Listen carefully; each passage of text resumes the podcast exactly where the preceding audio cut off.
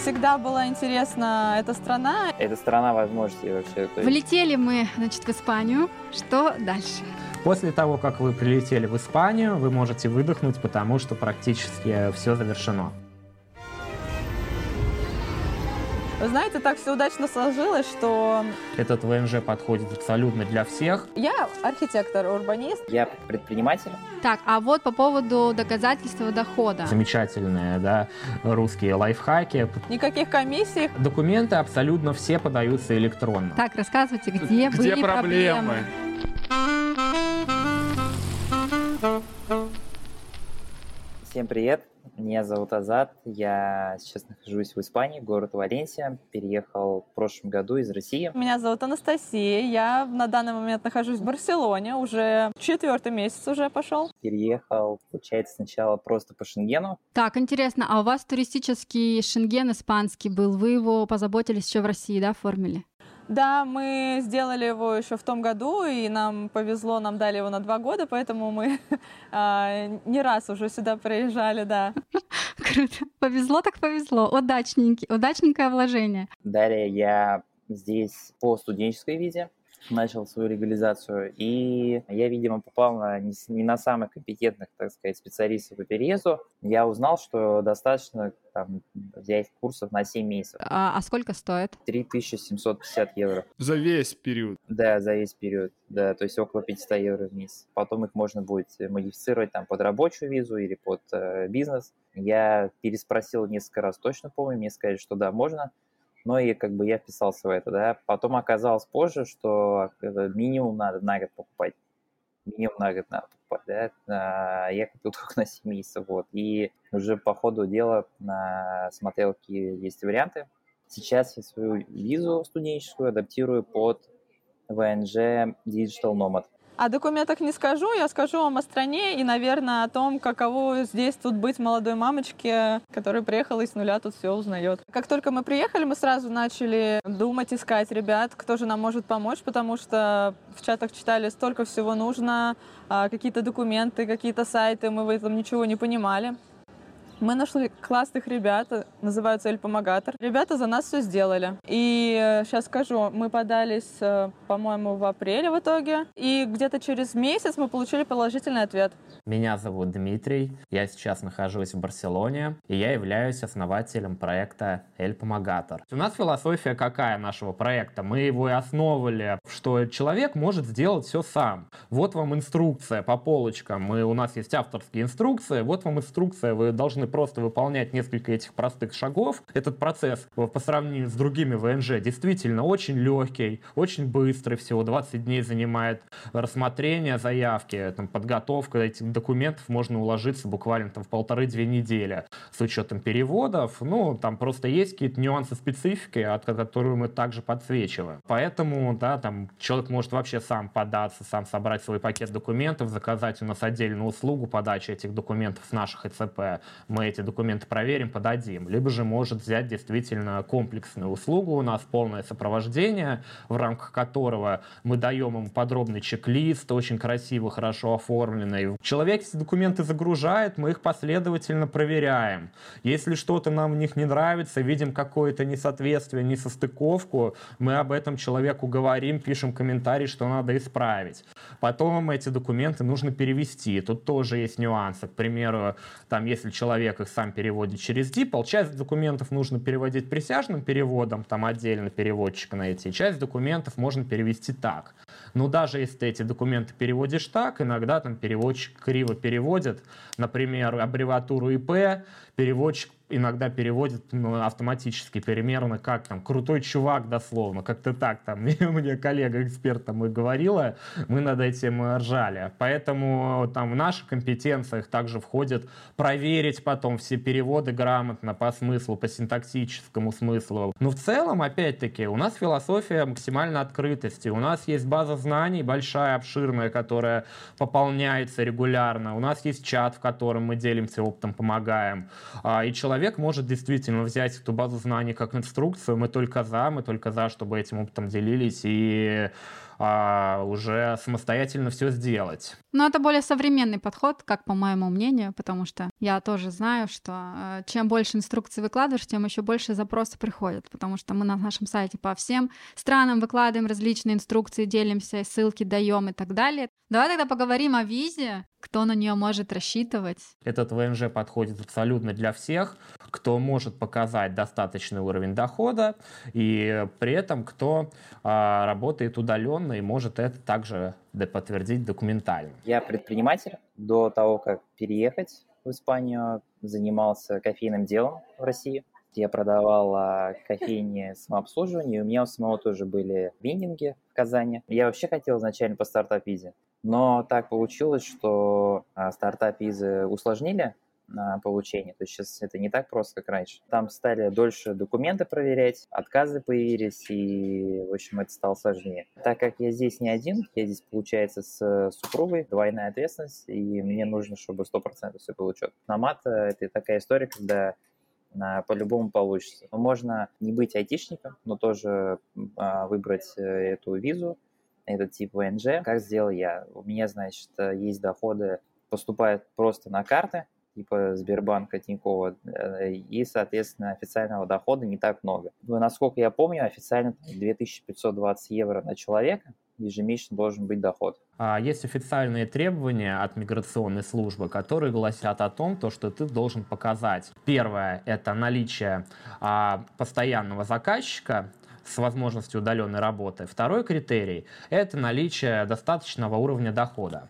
Собственно, из этого всего строится кейс. Договор или действительно несколько договоров. Обязательно а, должно быть прописано, что данный контракт действует 3 года или более. Ну, можно также, чтобы было прописано, что он действует бессрочно. Поэтому обычные договоры на непостоянную работу с физлицами, да, скажем, если ты дизайнер, фрилансер и выполняешь на заказ там сайт рисуешь. Если это договоры, которые идут не через площадку, просто вы договорились там в Телеграме, скажем, мы сделали заказ, а, такое миграционное не принимает. Но в таком случае, если вы, например, работаете с какой-нибудь платформой для фриланса, да, там, скажем, там FL.ru, да, если в России, либо же там зарубежные сайты и площадки. А, соответственно, вы, таком, вы таким образом можете показать договор именно с этой площадкой. То, что и выгрузить оттуда скрины уже вашей статистики, ваших заказов, то, что они у вас есть постоянные на такую сумму. Тогда да. Но при этом все равно тут важно соблюсти условия, что должен быть один большой капитальный договор, либо несколько, но длительных. У меня есть ИП, да, у меня есть ИП. А ИП в России? Да, ИП в России. У меня есть э, контрагент, который э, ежемесячно у меня там заказывает услугу на такую сумму. Если вы подаетесь один, то это от 2580 евро. Если же вы берете с собой семью, семью можно прикрепить к основному заявителю, в таком случае на первого члена семьи вам нужно будет дополнительно 945 евро показать, и на каждого последующего вам нужно будет показать по 315 евро. Так, а вот по поводу доказательства дохода. А, я должна показывать глубину поступления этих средств ежемесячно. А, на какой срок назад? Вы не должны показывать глубину поступления этих средств. А, вы должны показать только ваш контракт, в котором будет прописана сумма, которую вы получаете в месяц. Иногда миграционная запрашивает дополнительные документы, она делает до запроса. В последнее время мы наблюдаем, что по ИП и самозанятым, либо же людям на, БК, на ГПХ такие запросы приходят и действительно просят показать э, дополнительные подтверждения дохода, но эти подтверждения ограничиваются, как правило, тремя последними инвойсами за, э, за три последних месяца, если мы говорим про ИП. А, и, соответственно, а, выпиской с вашего банковского счета с вашим балансом. При этом, вы, при этом требования к этому балансу, они звучат так. Покажите, что у вас на счету достаточно средств, чтобы в случае чего беспрепятственно вернуться на вашу родину. То есть это довольно размытое, а, размытое требование, и там не сказано четких критериев, и опять-таки повторюсь, это мы говорим про дозапросы, если миграционно либо в чем-то усомнилась, либо же ну, вот изменились правила. А, как правило, мы в таком случае советуем нашим клиентам показывать от 5000 евро на человека. Эта сумма взята с запасом, чтобы точно не было никаких вопросов. То есть для семьи из трех человек показать не менее 15 тысяч евро. И еще тогда вопрос. Выписка должна быть ну, распечатана с живой печатью банка или электронные выписки тоже подходят? Электронные подходят. Подходят электронные выписки, подходят выписки даже с необанков, например, с Вайза, с Революта. В приложении эту выписку заказываешь, просто скриншот делаешь, и эта выписка подходит. И эта выписка не нужна изначально. И, как мы видим на данный момент, если ты подаешься как человек в найме, их и не дозапрашивают, эти выписки. Но при этом миграционный имеет право эти выписки запросить, и нам нужно быть к этому готовым. Последний момент по выписке. Выписка, если санкционный банк, а, не имеет значения. Даже не нужно перегонять деньги. У наших клиентов, наши клиенты и со Сбербанка брали выписки, с Тинькова брали выписки, брали выписки с других банков. По поводу контракта. А если он ну, составлен на русском языке, не знаю, там, ну, ни на английском, ни на испанском, то есть его переводить, заверять нужно? Конечно. А контракт нужно переводить на испанский, так же, как и все остальные документы. А на текущий момент а, заверять контракт не надо на момент записи этого интервью, подчеркну. А, почему подчеркну? Потому что требования миграционные, они со временем меняются, мы это наблюдаем. И, возможно, там в будущем нужно будет заверять его. Переходим дальше к следующим документам. Что еще нужно помимо этого? А теперь трудовая организация. Вам необходимо доказать, что организация, с которой вы сотрудничаете, существует больше одного года, и вы сотрудничаете с них больше трех месяцев. Ну, соответственно, то, что вы с ней сотрудничаете более трех месяцев, это видно из договора, который вы приложили, из контракта. А то, что организация существует более одного года, вам необходимо предоставить выписку из реестра. В случае с Россией это будет выписка из ЕГРЮЛ. В случае с э, зарубежными организациями это подобный документ из зарубежных реестров, либо же свидетельство там, об учреждении организации, оно также подойдет. То есть электронное достаточно? Да, документы абсолютно все подаются электронно. Выходит, что мне нужно на каждого контрагента предоставить подобную выписку. А, да, если у вас несколько контрагентов и, и в сумме они образуют достаточный доход, то на каждого контрагента вам нужно подготовить подобную выписку. А теперь еще задача со звездочкой. Если э, человек является генеральным директором общества, а супруга его является учредителем этого общества, ну и в выписке это все будет видно, российского общества. А могут ли такие граждане, так сказать, воспользоваться этой программой? Конечно, могут. Могут, потому что директор это тоже наемный сотрудник, и он попадает по критериям, вы можете податься как э, человек в найме. Просто должность у вас будет генеральный директор этого общества. И генеральному директору можно работать удаленно. Да, ну, директору-то можно работать. Директор тоже человек, да. Хорошо, так, переходим дальше. А, допустим, предоставили. Что еще? Да, дальше вам необходимо показать э, ваше подтверждение трудового стажа потому что испанское миграционное требование на этот вид ВНЖ, что у вас должен быть трудовой стаж по вашей специальности, на которую, с которой вы подаетесь, минимум три года. Это делается, это можно сделать несколькими способами. Самый простой способ, если вы подаетесь как ИП, то вы просто предоставляете э, выписку о регистрации ИП, свидетельство о регистрации ИП, в котором указано, что ваше ИП существует более трех лет. Но это в случае, если у вас ИП это существует более трех лет. Если же у вас, э, скажем, нету ИП, или же э, ИП моложе, чем три года, а вам необходимо альтернативное доказать ваш стаж. Тут, может, тут могут подойти разные варианты. Тут могут подойти а, старые договоры с, с компаниями, с которыми вы работали раньше чтобы в сумме срок этих договоров был 3 или более года. Также здесь могут подойти, а, например, ваша трудовая книжка, если у вас она есть, и, вы, и у вас есть записи в трудовой книжке, которые могут доказать, что, вы, что у вас есть стаж более трех лет. Если же ничего из этого, из перечисленного нету, вы можете предоставить диплом по вашей специальности. Если вы предоставляете диплом по вашей специальности, это считается как подтверждение стажа. То есть, если вы предоставили диплом, то вам не нужно дополнительно подтверждать стаж 3 года. Вы считаетесь уже квалифицированным специалистом и опытным специалистом. Вопрос по поводу диплома. Диплом должен быть апостелирован? Нет, диплом не должен быть апостелирован э, благодаря соглашению между Россией и Испанией. Хоть в чем-то повезло гражданам России. Хоть какое-то толковое соглашение есть. Вот, хорошо, переходим дальше. А, доказали, что мы имеем стаж. Что нам еще нужно доказать? А, дополнительно по поводу стажа, дополнительно отдельным документом вам э, необходимо предоставить резюме свое CV, также переведенное на испанский язык. Это как дополнительное доказательство стажа, но оно идет отдельным пунктом, вам его необходимо предоставлять в любом случае. А после того, как вы доказали стаж, вам необходимо а, показать легальность вашего пребывания в Испании. Это уже делается, когда вы туда прилетели, когда последним этапом, когда вы сканируете ваш паспорт. А, это может быть либо шенгенская виза, а, либо же другой вид ВНЖ, либо же прочее доказательство, что вы пребываете в Испании легально. То есть, если вы хоть находитесь как беженец тут и имеете, там, скажем, удостоверение, свидетельство о том, что вы беженец, это также подходит.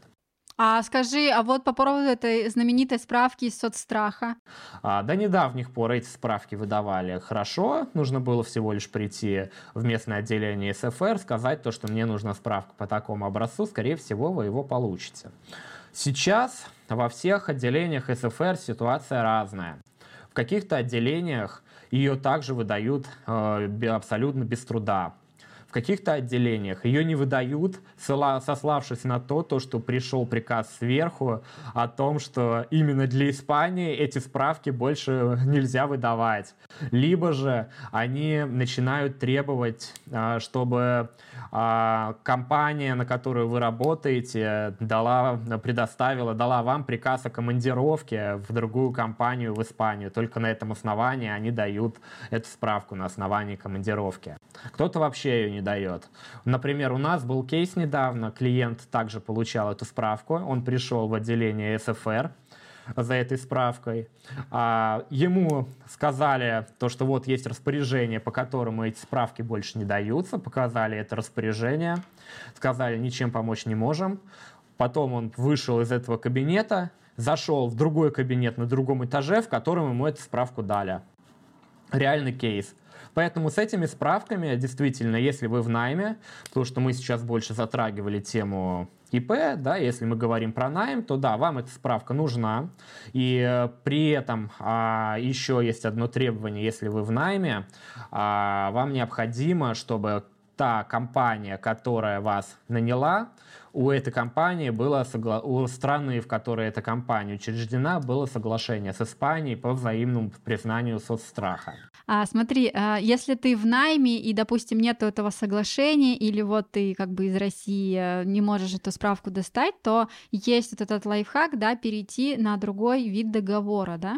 Да, вы можете перейти на другой вид договора, например, на ГПХ с найма, или же, скажем, если у вас есть ИП, то перейти на оказание услуг от имени ИП. Если его нету, то вы можете это ИП учредить.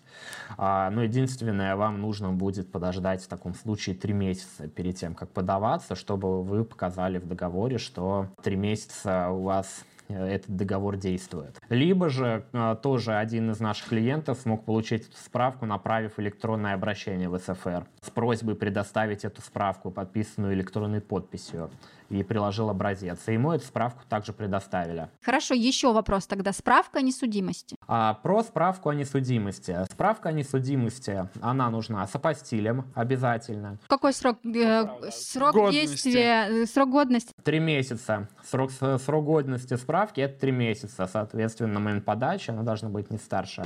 Как правило, люди ее получают все-таки в России, но так как в России этот процесс может затянуться, если вы не из Москвы, а, потому потому что вам необходимо будет сначала получить оригинал этой справки, а потом отдельной процедуре ее апостелировать, то, возможно, вам будет проще получить ее в консульстве Испании. Хотя в последнее время в консульстве, в, Исп... в консульстве России в Испании, так как, в принципе, в остальных консульствах России по всему миру наблюдаются огромные очереди на запись, и если вам не повезет, вы можете ждать свои записи туда месяц или более. Угу. Ну, если повезет, то... В общем, короче, вот главный лайфхак — заказывать у людей, э, те, кто не хочет возвращаться в Россию, не хочет ждать, есть компании, которые этим занимаются успешно.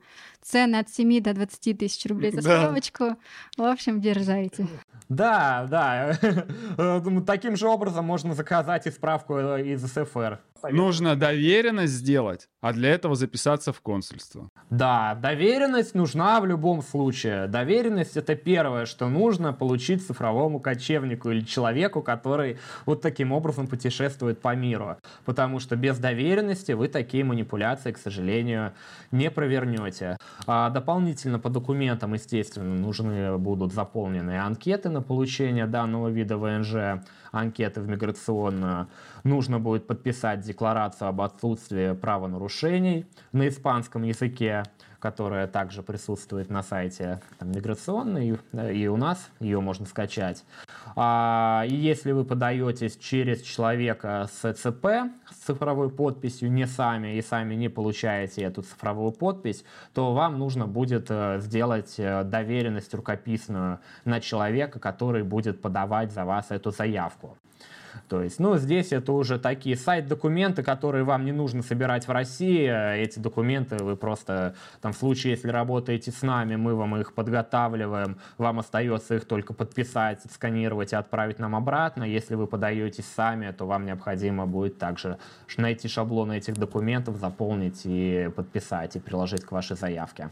А, момент. А, те, кто идут паровозом, а, де- э, жена, дети, муж там и все остальные, собачки, кошечки, вот, а, свидетельство о браке и свидетельство о рождении.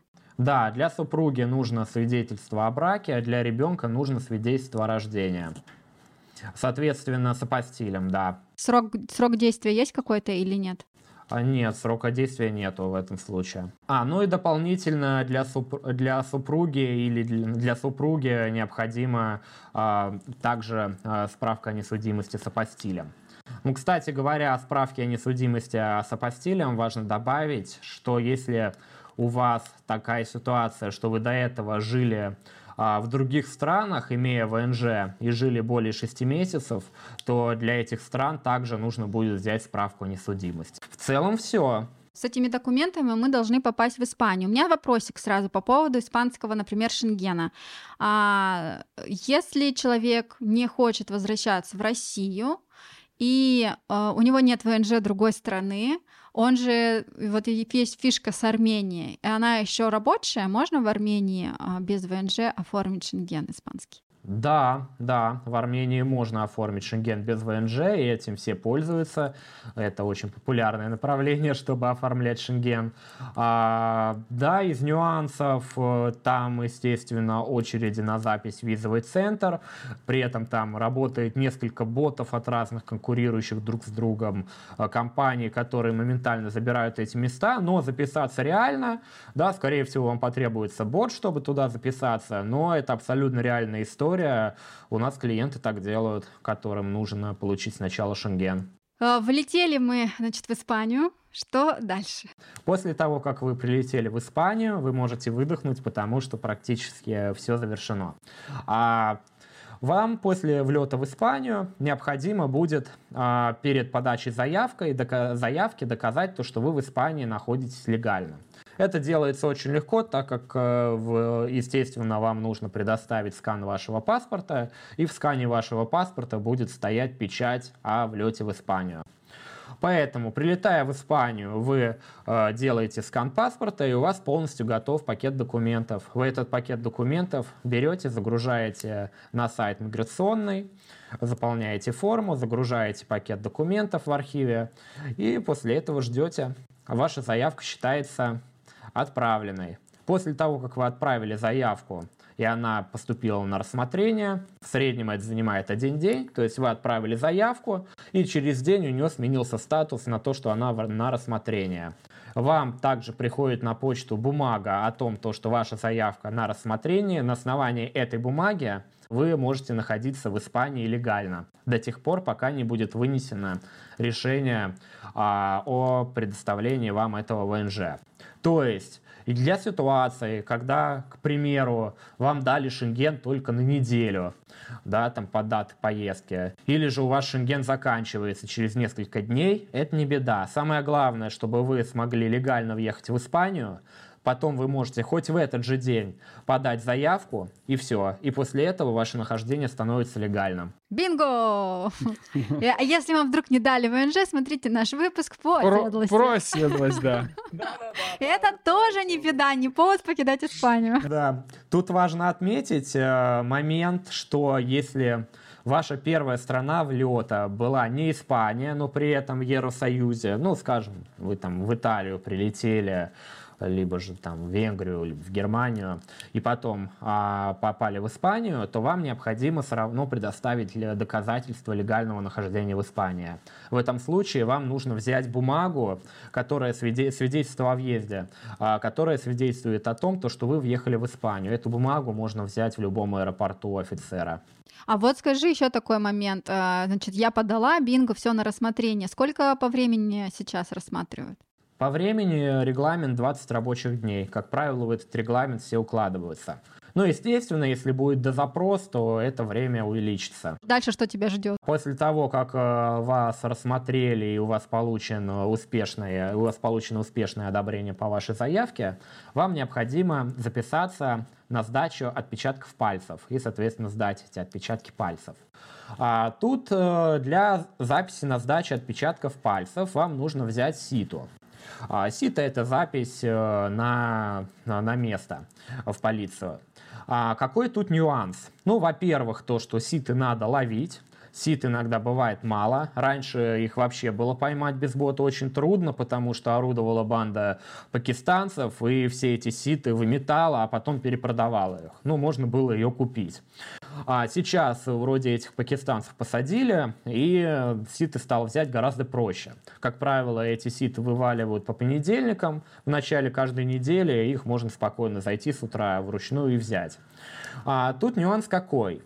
то, что если вы подаетесь из Бар... если вы берете эту ситу в Барселоне, либо же в Мадриде, то вам достаточно просто зайти на сайт и взять ситу. А, но если вы берете ситу не в Барселоне и не в Мадриде, то для того, чтобы ее взять, вам необходима прописка. Вам необходима прописка в городе, а, в котором вы потом пойдете в полицию. То есть это, как обычно происходит, вы арендуете квартиру а, и дальше просите арендодателя вас в ней прописать. А после этого, если у вас есть прописка, то вас примут в полиции. Вот. Для Барселоны и для Мадрида прописка не нужна, вам достаточно просто вести свой НИИ и взять э, уже ситу, и потом прийти в назначенное время. Кстати говоря, они не это у нас что, чтобы уточнить? Не, это налоговый номер, как, как ИНН в России. После начала рассмотрения вашего кейса вам присваивается НИЭ. У меня вопрос по прописке. Нас заверяли ребята из Валенсии о том, что прописка — это вообще не дело собственника. А, э, как получить прописку? Вы, даже если вам а, собственник жилья говорит, ну, прописку я не знаю, это вообще не его дело. У меня есть контракт, договор mm-hmm. на квартиру, на съем жилья. Mm-hmm. С этим договором прихожу в, э, в Аюнтамент, это мэрия города, и говорю, у меня есть контракт, я хочу прописку, эмпадронамиент. И он говорит, Бали, вот ваша прописка. Собственник жилья как бы может даже не разрешать. Это не его дело вообще. И прописку здесь дают автоматически на два года, да, mm. если у меня контракт. Если у меня контракт больше, чем на 11 месяцев, дают прописку на 5 лет с бессрочным а, продлением. Это вот то, что нас из Валенсии ребята заверяли. Зависит от региона. Я могу сказать про Барселону. В Барселоне это можно сделать без наличия собственника. Да, в других городах, за другие регионы я здесь не могу, к сожалению, ответить. Но но в рамках, да, но в рамках э, нашего взаимодействия мы всю эту информацию для вас узнаем, для вашего конкретного случая и предоставляем вам инструкции на все случаи жизни. Момент еще. Для визы цифрового кочевника мне нужно показывать контракт на аренду жилья? Контракт на аренду жилья не требуется. Все. То есть можем жить в палатке? Можете жить в палатке. Ну, кочевники, они и есть кочевники, настоящие намады, да. Между прочим, здесь э, жить в палатке – это такой лайфстайл у некоторых людей, потому что здесь э, очень модное течение, там в Испании, в частности, и в Европе в последнее время люди, ну, как дауншифтеры, приезжают и живут в палатках, там люди, которые там, ну, работают в нормальной работе, все там у них хорошо, ну, просто решили так пожить, в Европе это нормально, в Испании это тем более нормально. Сколько э, может стоить ваше сопровождение? А наше сопровождение стоит 1000 евро на основного заявителя и по 500 евро на каждого члена семьи. В это сопровождение включены, включена вся подготовка документов, проверка документов, включены переводы, включены присяжные переводы документов, потому что присяжные переводы, они тоже оплачиваются. Это все, этим всем занимаемся мы. Мы оплачиваем их в рамках сопровождения и все подготавливаем. Также туда включена оплата пошлин за подачу. Единственное, что не включено, это оплата пошлины э, на запись э, на отпечатки пальцев 16 евро с человека, просто потому то, что эту пошлину должен платить тот, кто э, непосредственно записывается на отпечатки пальцев. И всем зрителям этого выпуска до конца лета по промокоду «Релокация просто» мы предоставляем скидку 10% на наши услуги.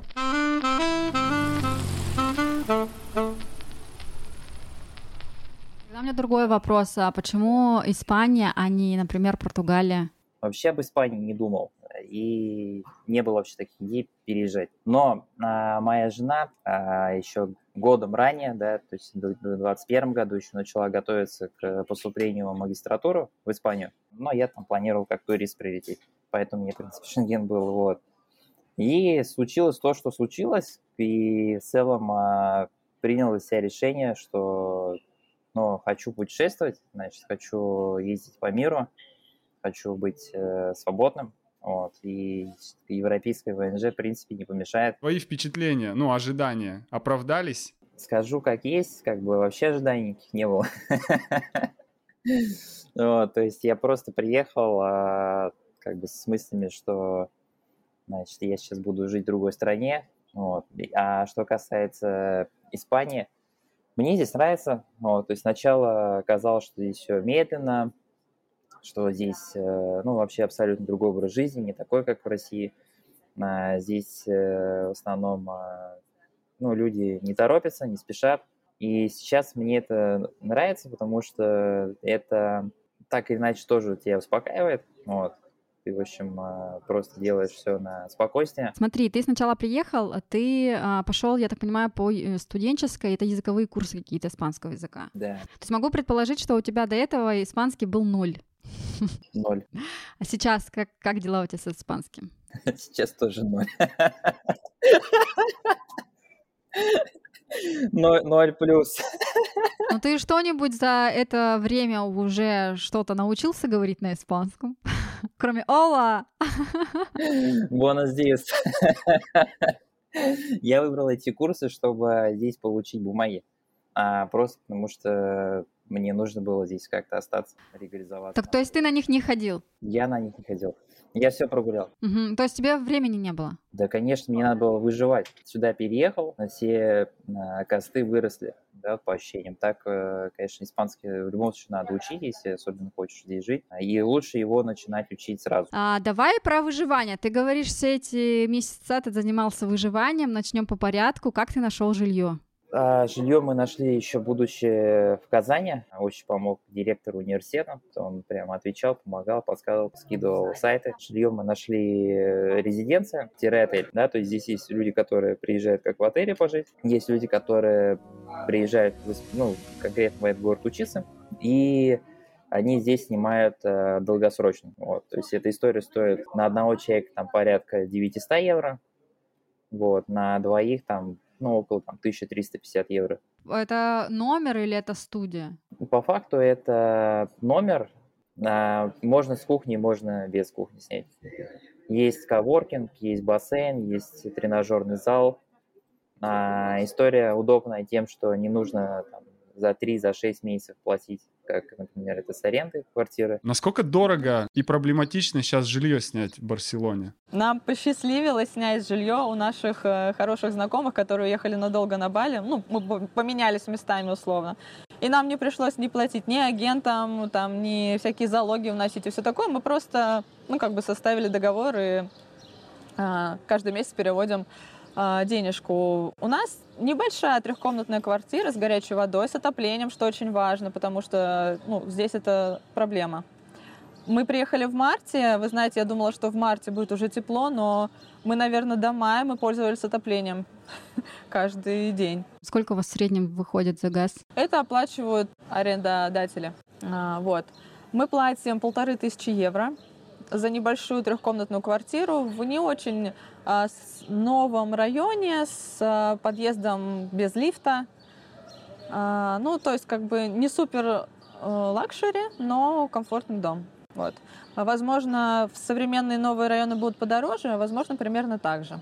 Это какой район? Мы у подножия горы Монжуик. Это метро Побле-сек. Хороший свежий воздух, поскольку мы у подножия горы. Я часто заглядываю в карту а, в Apple, знаете, наверное, карта качества воздуха. Вот э, в центре Барселоны это всегда красный, а у нас вот, ну, 15 минут пешочком и зелененький. Так что я горжусь своим выбором.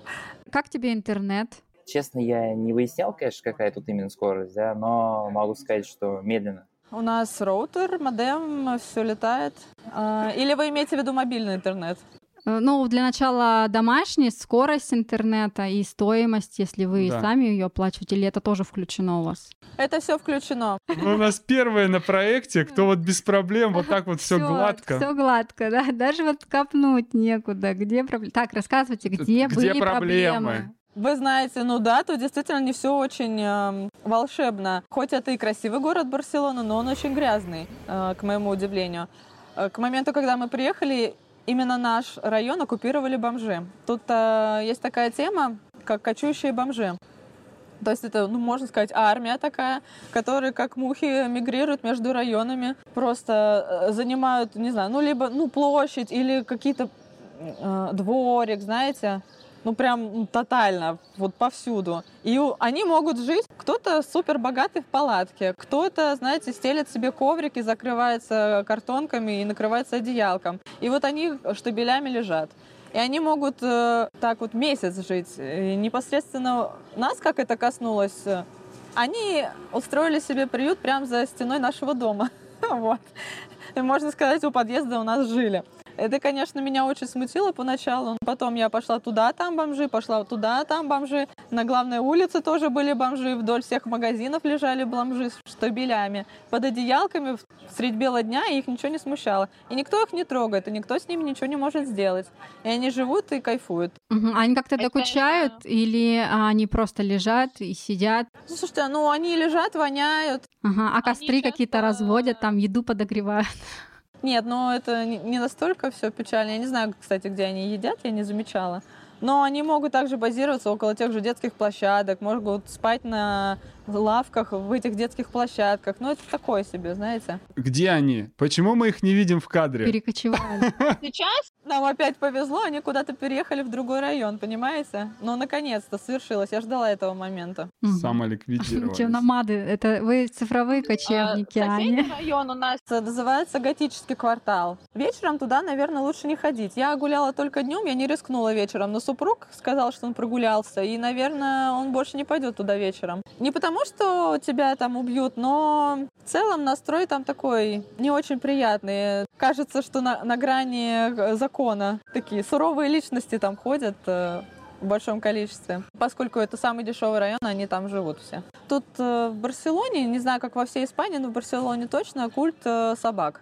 Тут каждый второй барселонец имеет собаку и постоянно с ней гуляет. Я вам скажу, что собачьи площадки тут э, круче, больше и интереснее, чем детские. И хорошо, что они за ними в мешочке убирают все добро, но жидкости они никуда не пропадают. И поскольку зелени мало и все в плитке, вот э, все тротуары, все парки, скверы, э, все вот это облито желтым лимонадом и постоянно пахнет. Еще когда подогревается на солнышке, то ну такое приятного мало гулять, особенно когда с ребенком, который везде ползает, лазит и все трогает, э, у меня постоянно дергается глаз из-за этого, честно сказать. Надо спасать ситуацию. Стало совсем плохо. Возвращаемся. Возвращаемся к позитиву. Очень удобно общественный транспорт сделан. Очень много станций метро. Они не такого расстояния, как в Москве, например, или там в Санкт-Петербурге. А тут каждые, ну, 10 минут шага, наверное, это новая станция метро.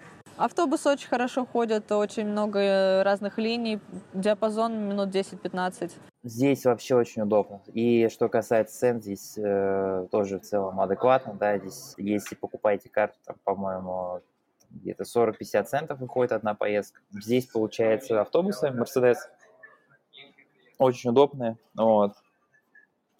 То есть я как бы я уже езжу на Мерседесе, получается. Да, я, я когда сижу в этом автобусе, думаю, ладно, как бы машины нет, но зато автобус Мерседес. С машиной мы даже не пытались, мы используем такси.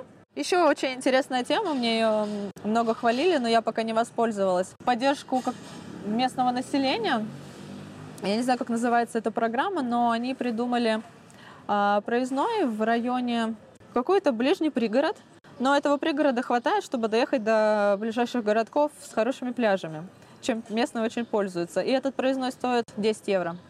И действует он до конца августа. И вы можете за эти 10 евро э, безлимитно кататься на пригородных поездах в этом радиусе. И если вы сделаете больше 12 поездок, вам эти 10 евро вернутся на счет в конце лета. То есть, э, по сути, это бесплатный проездной. Действительно, с появлением ребенка, с постоянными гуляниями с коляской, это супер идеальный город в этом плане. Ты можешь э, забраться на любую гору э, без каких-то усилий, можно сказать. Тут везде пандусы, они сделаны змейкой под минимальным углом, так что ты не устанешь, не выдохнешься, ну, то есть залезешь везде, куда тебе надо. Если тебе нужно метро, везде есть лифты. Ты можешь использовать эскалатор, ты можешь просто спуститься на лифте. Волшебно. Я считаю волшебно. Я осознаю, что я здесь сейчас э, нахожусь, потому что мне здесь нравится. И ты как предприниматель понимаешь, что пора тут уже наводить суету. То есть пора, так сказать, тут там э, сервис поднимать на уровень выше и в целом открывать то, что реально людям надо. Какие сферы очень, э, очень ждут каких-то изменений? А, ну, во-первых, это индустрия красоты и здоровья вот, сто процентов. Э, Все, что связано с красотой, здесь э, ну, очень плохом состоянии. Пока я доверяла только слухам о том, что лучше в местные салоны не ходить, поэтому я искала русскоговорящих мастеров. Но сфера красоты, я думаю, что у них развита, и как я вижу по витринам, там всегда сидят люди и пользуются этим. Насколько качественно, не отвечу. Не хватает, э, например, доставки еды нормальный, да, который будет э, работать э, качественно, значит, и без всяких там э, паспортов, значит, без регистрации через паспорт, это же бред какой-то. Тут есть приложение, в частности, которым я пользуюсь, называется Глова. Там есть доставка и продуктов, и, и еды готовой, и каких-то всего чего угодно, все в приложении можно найти. А вот Глова не помню точно, но Э, значит, эти продуктовые магазины, типа там Консума, например, который здесь есть, да, ну, как пятерочку, там, чтобы зарегистрироваться, заказать доставку, надо свои паспортные данные указать. В общем, это жесть какая-то. А что еще интересного? По воскресеньям тут все закрыто. То есть ты, ты можешь покушать, ну, только в ресторане, наверное, если ты не подумал об этом заранее. Вот мы, сейчас находимся э, в районе Альбарея. Здесь э, завтра в воскресенье не будет работать аптека. Да, ни одна. То есть в километре ни одной аптеки не будет э, работать. Но люди так-то болеют как бы каждый день, да, есть э, сколько людей, которые болеют, нуждаются в таблетках там, и так далее, и им нужна аптека. Я уверен, если провести опрос вот, э, в месте, где я живу, в этом километре, узнать, нужна ли здесь людям аптека, они скажут, 100% э, нужна аптека, которая 24 на 7 работает, да. Здесь их нет. Я вот про это говорю, что здесь э, кругом одни возможности по факту. А с магазинами немножко беда, потому что очень много маленьких лавочек, но такого, чтобы пришел в один супермаркет, купил все, что тебе надо, как бы, ну, надо идти далеко. Интересная тема, тут нет обычных чаев, вы знаете, никогда не думал, что такого можно встретить. Обычный черный чай листовой, чтобы его заварить, вы не найдете, только в русских магазинах. Да, и здесь э, какое преимущество Испании в том, что если сравнить там с Дубаем, допустим, или там с Нью-Йорком, куда все идут, там, значит, переезжают, стараются там как-то закрепиться, а, там таких, как я, там хватает, да, то есть, ну, которые там что-то могут, допустим, открыть, сделать там, там их хватает, там и без меня хорошо. А чем тебе нравится конкретно по пунктам, можешь перечислить? А, ну, во-первых, эта перспективность этой стороны мне нравится. Ну, даже там ну, бизнес начинаешь, когда, да, то есть лучше заходить туда, где пока это как бы недооцененный рынок. Также я считаю, Испания недооцененная страна, вот, и с точки зрения бизнеса особенно. А, это первое, то, что мне здесь нравится. Второе, мне здесь нравится то, что здесь медленно все, вот, мне это нравится. В общем, это твое конкурентное преимущество. Это мое конкурентное преимущество, плюс э, то, что тут как бы люди медлительные, ты сам тоже вот, вот это спокойствие перенимаешь. Оно на тебя влияет, да, как бы, и ты, ты как бы начинаешь вот, ну, вот так вот себя чувствовать хорошо, да, если даже, а например, Казани загнался, вышел на улицу, там, а, там едет, значит, BMW, там это, это, думаешь, ё-моё, что такое, да, и вроде то же самое, да, вроде все то же самое делаю, почему у меня как бы, да. Ощущение, что ты всегда уже опоздал. Все время опаздываешь, все время это, думаешь, как, а тут как бы вообще проблем нет, да,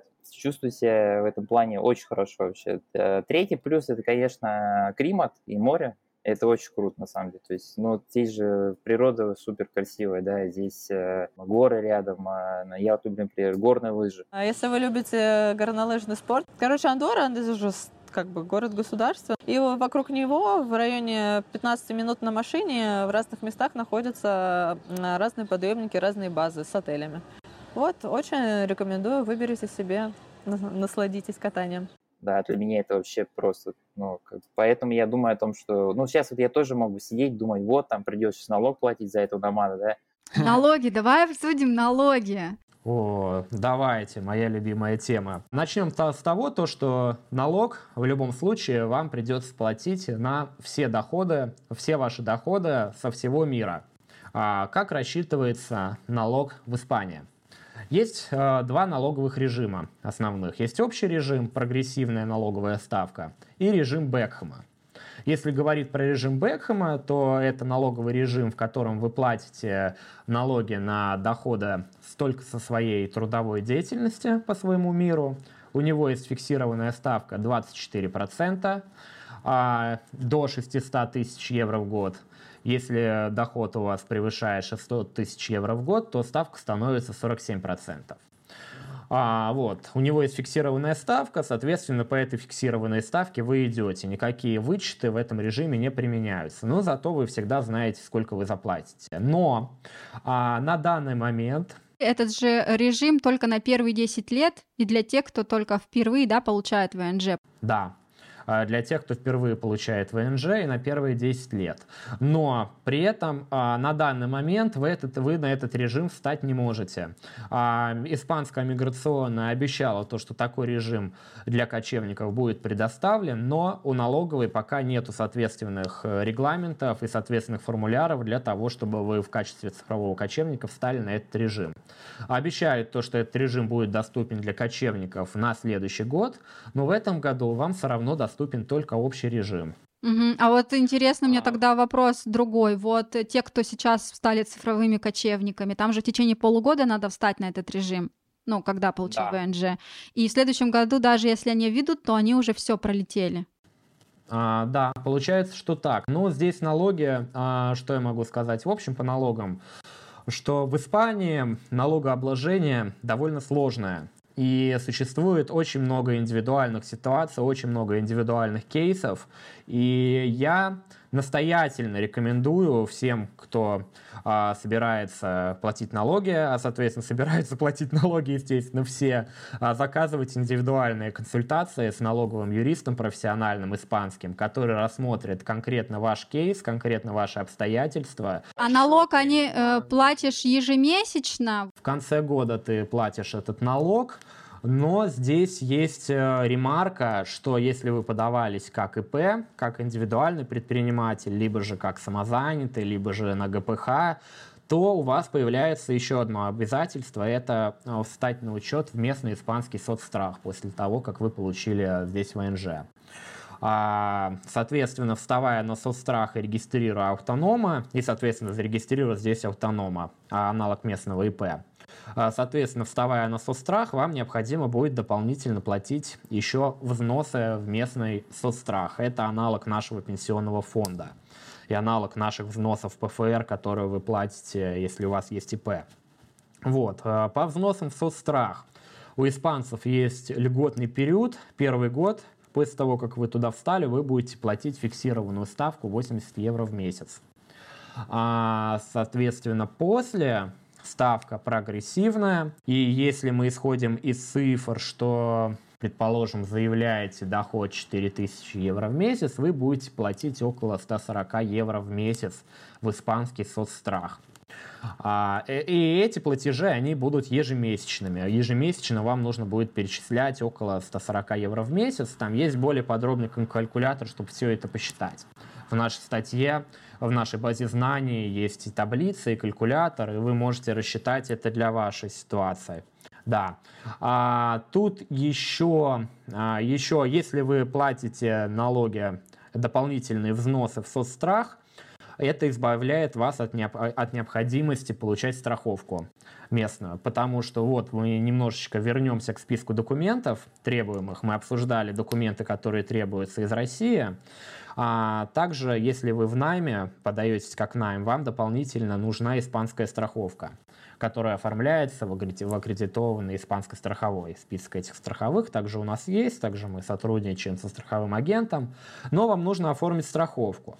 А стоимость этой страховки также рассчитывается индивидуально. В среднем на человека это будет порядка там, тех же 150 евро в месяц.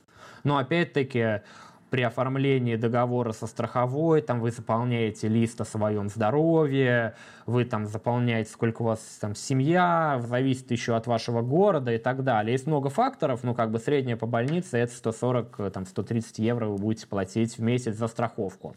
Если вы едете с ребенком, обязательно имейте страховку на руках.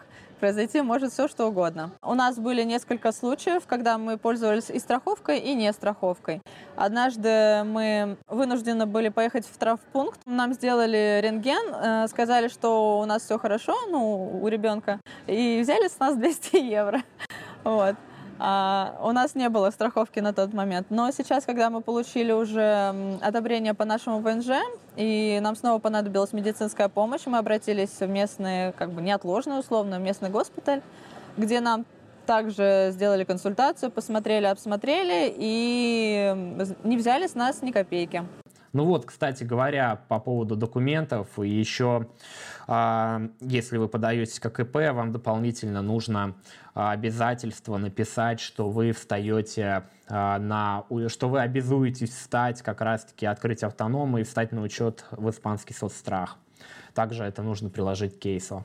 Если вы выбираете не использовать страховку, а выбираете и не показываете справку из СФР, вот, то есть тут есть два пути на самом деле. Вы можете так же, как и пэшник, просто показать справку из СФР, если вы ее возьмете из России, и вы тогда не должны будете тут открывать автономы и вставать на учет в соцстрах. А, то есть тут у вас в любом случае есть выбор. Просто для сотрудников в найме такого выбора нету. Для сотрудников в найме вот нужно только справка из СФР. А если вы ИП, то вы вольны сами выбирать ваш путь. По налогам хочу добавить особенности испанской системы налогообложения. Они таковы, что вы должны будете заплатить налог за весь год, в котором вы стали налоговым резидентом. То есть, приведу на примере.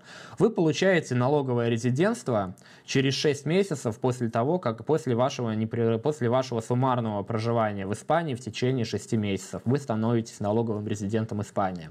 После этого вам необходимо в любом случае начать платить налоги, неважно в каком вы статусе, хоть у вас ВНЖ, хоть вы там по студенческой визе, хоть вы как э, там турист, ну надолго задержались по длинному Шенгену. И тут это с вами может возможно сыграть злую шутку. Предположим, вы приехали, скажем, там, в апреле, май, июнь, июль, август, сентябрь, октябрь. В октябре вы становитесь налоговым резидентом. Что это значит? Это значит то, что в следующем году вы должны будете оплатить налог за весь предыдущий календарный год, в котором вы стали налоговым резидентом. То есть даже за те месяцы, в которых, в которых э, вы не были в Испании.